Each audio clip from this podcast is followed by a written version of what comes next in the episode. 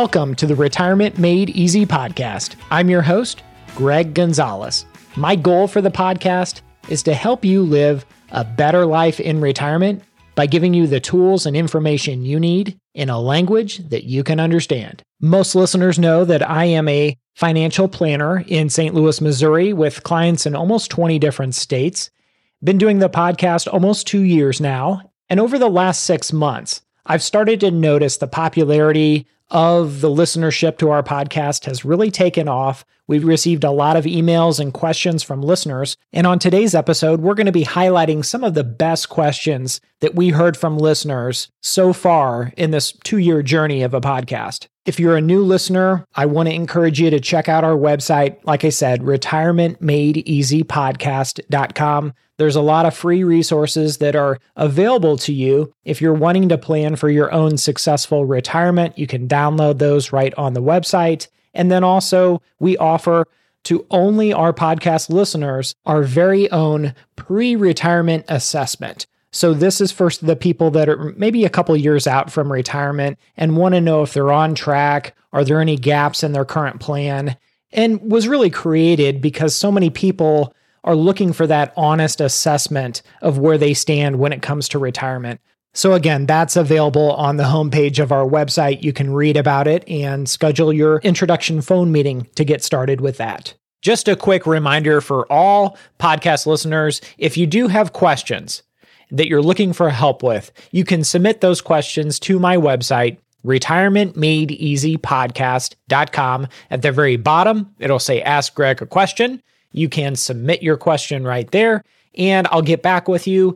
And I might even use your question on a future episode. Also, for the people who may want to be more private with the questions they have, maybe they have questions that are very specific to their personal situation. We are now offering a 30 minute complimentary retirement coaching call where we can talk about the questions you have about retirement, where you may be going wrong, Whatever your questions or concerns, we can address them on this 30 minute retirement coaching call. So you can schedule that right through my website, retirementmadeeasypodcast.com. On the home page, right at the top, it'll say schedule your 30 minute retirement coaching call. And it's connected. There's it's linked to my calendar. So you can look at my calendar and find a time that works for your schedule. So I'm really excited to start connecting with listeners of this podcast on a 30 minute retirement coaching call where I can really help one on one.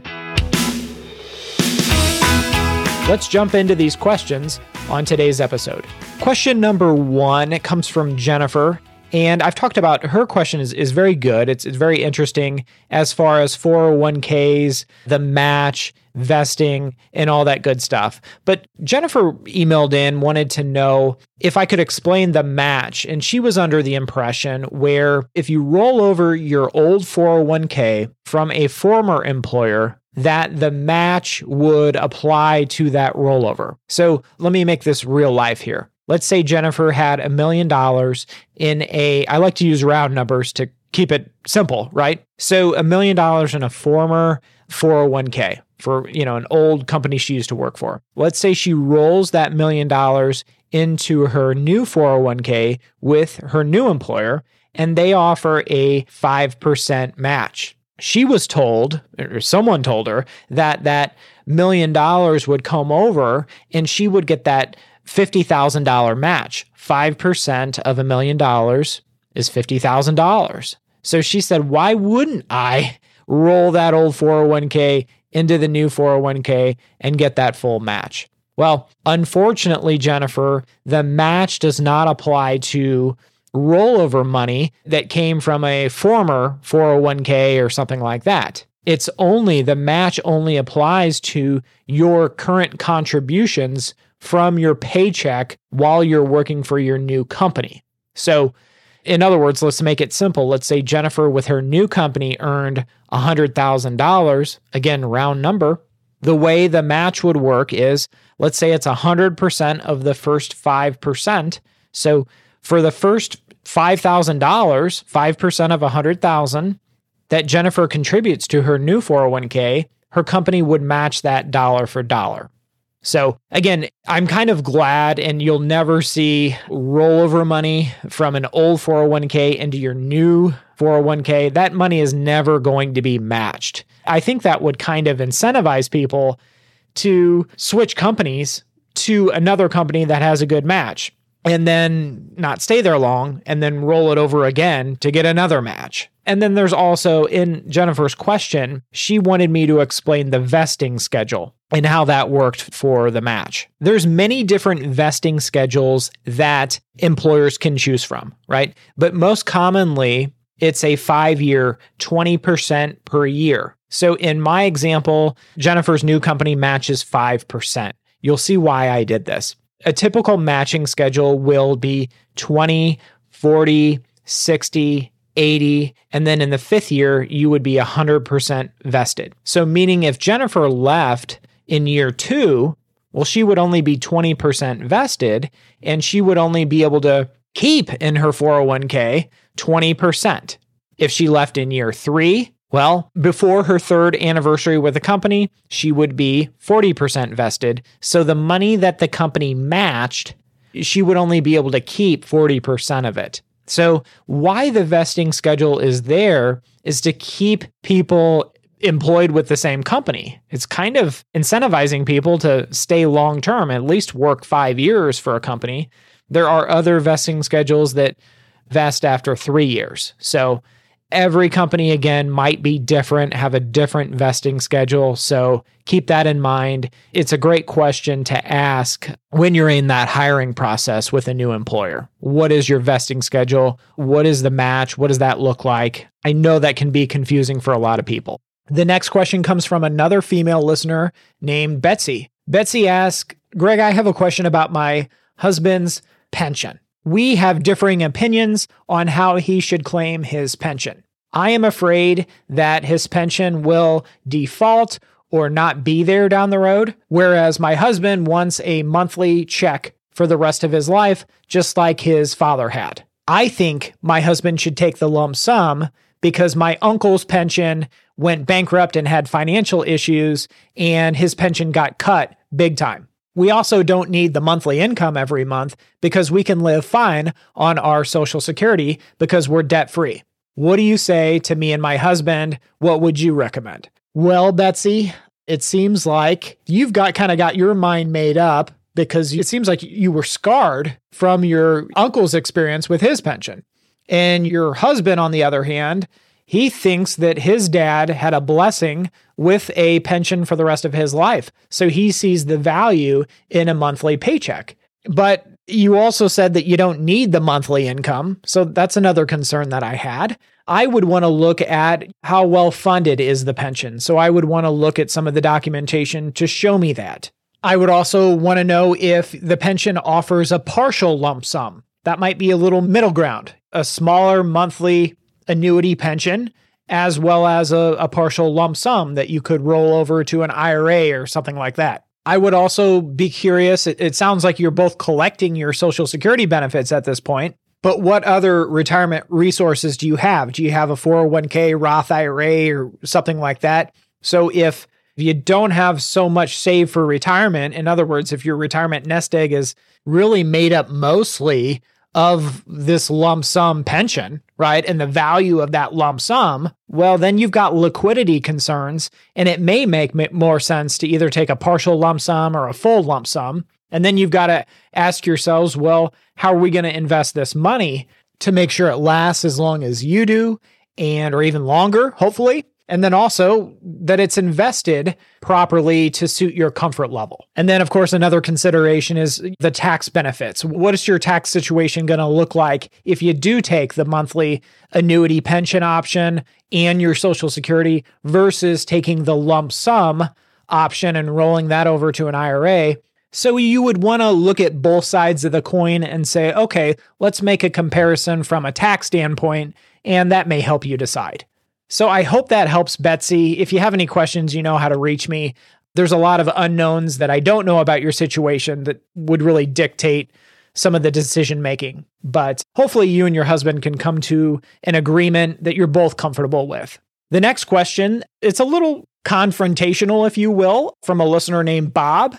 And Bob seems a little upset from listening to a previous episode where I was talking about Wells Fargo and possibly Bank of America. I don't remember. And this is a long email from Bob, but basically he's saying that there are some good people that work at Wells Fargo and Bank of America and I shouldn't be so harsh on the banks. I replied back to Bob. I appreciate his comment, but I'll, I'll, kind of recap. What I was saying was sometimes we do things emotionally that may not be the best financial choice. Some people may be able to self insure for long term care insurance, but they go ahead and buy the long term care policy just because they like that peace of mind. Now, the example that I gave personally was my mortgage company got bought out. My loan was bought out by Wells Fargo, and I immediately went and refinanced because of how much I dislike Wells Fargo. And I didn't want Wells Fargo to make a penny off of me if I could avoid it. Now, it cost me money. Of course, I had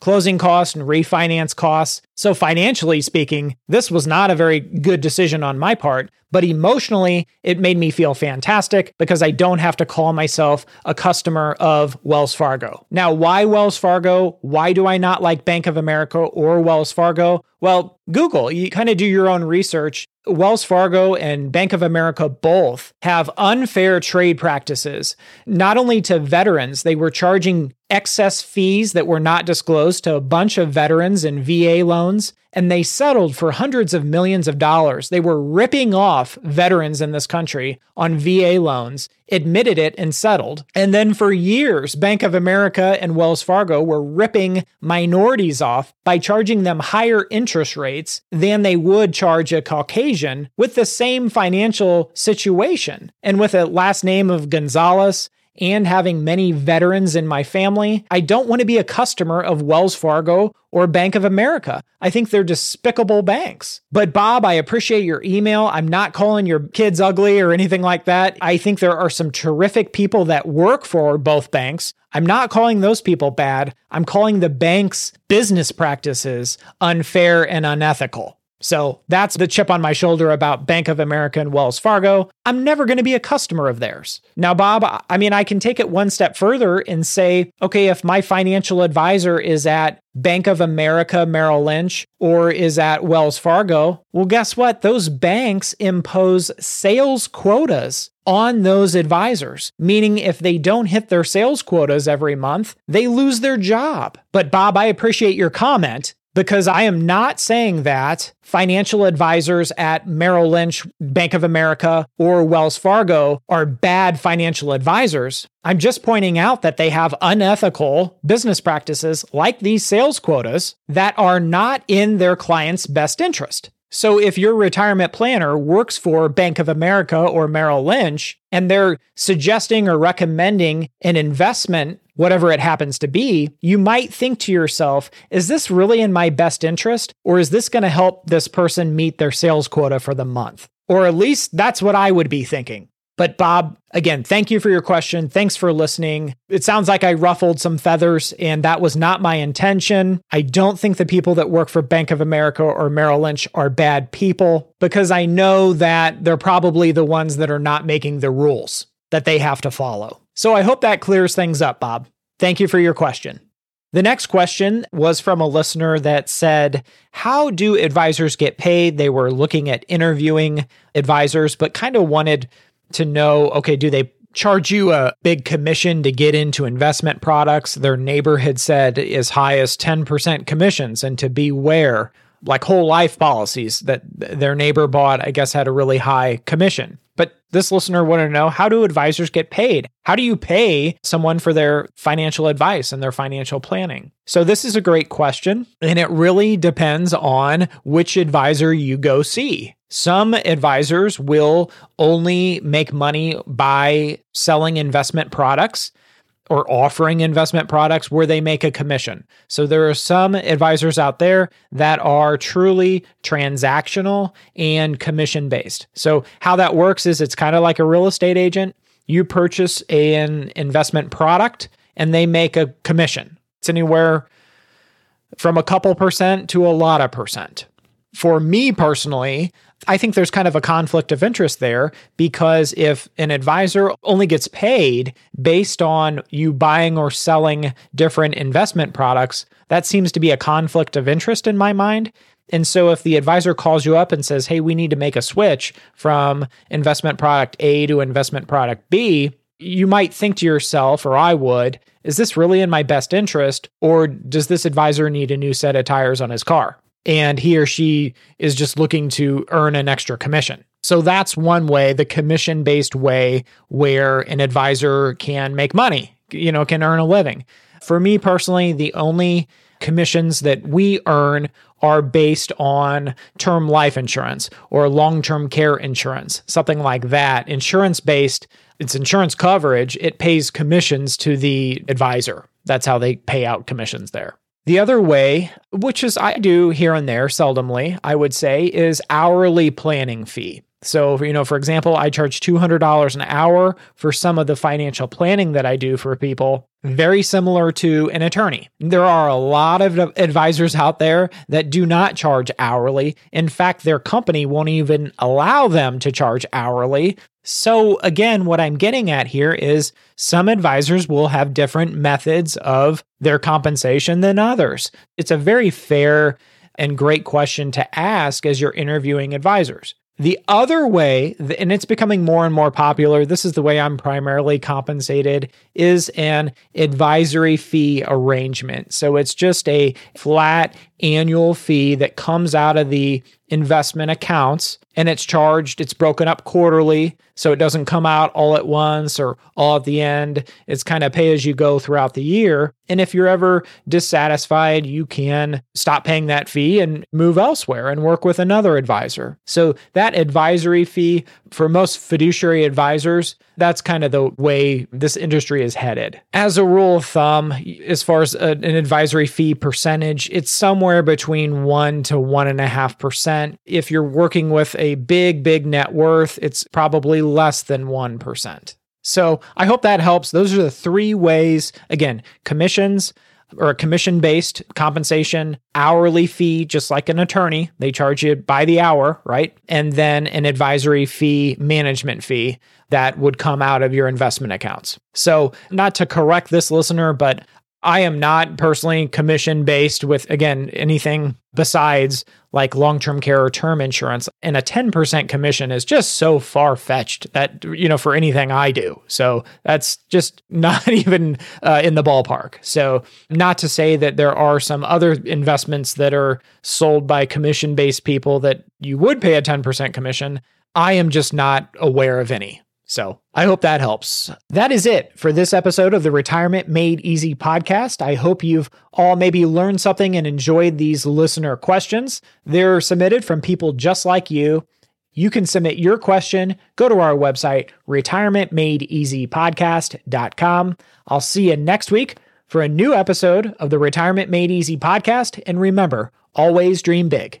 The opinions voiced in this material are for general information only and are not intended to provide specific advice or recommendations for any individual. To determine which investments may be appropriate for you, please consult your attorney, tax advisor, or financial advisor prior to investing. This is a hypothetical example and is not representative of any specific investment. Your results may vary. All performance referenced is historical and is no guarantee of future results. All indices mentioned are are unmanaged and may not be invested into directly. The SmartVestor program is a directory of investment professionals. Neither Dave Ramsey nor SmartVestor are affiliates of St. Louis Retirement Advisors or LPL Financial. There is no guarantee that a diversified portfolio will enhance overall returns or outperform a non diversified portfolio. Diversification does not protect against market risk. All investing involves risk, including loss of principal. No strategy assures success or protects against loss. Securities and advisory services offered through LPL Financial, a registered investment advisor, Memra FINRA, SIPC.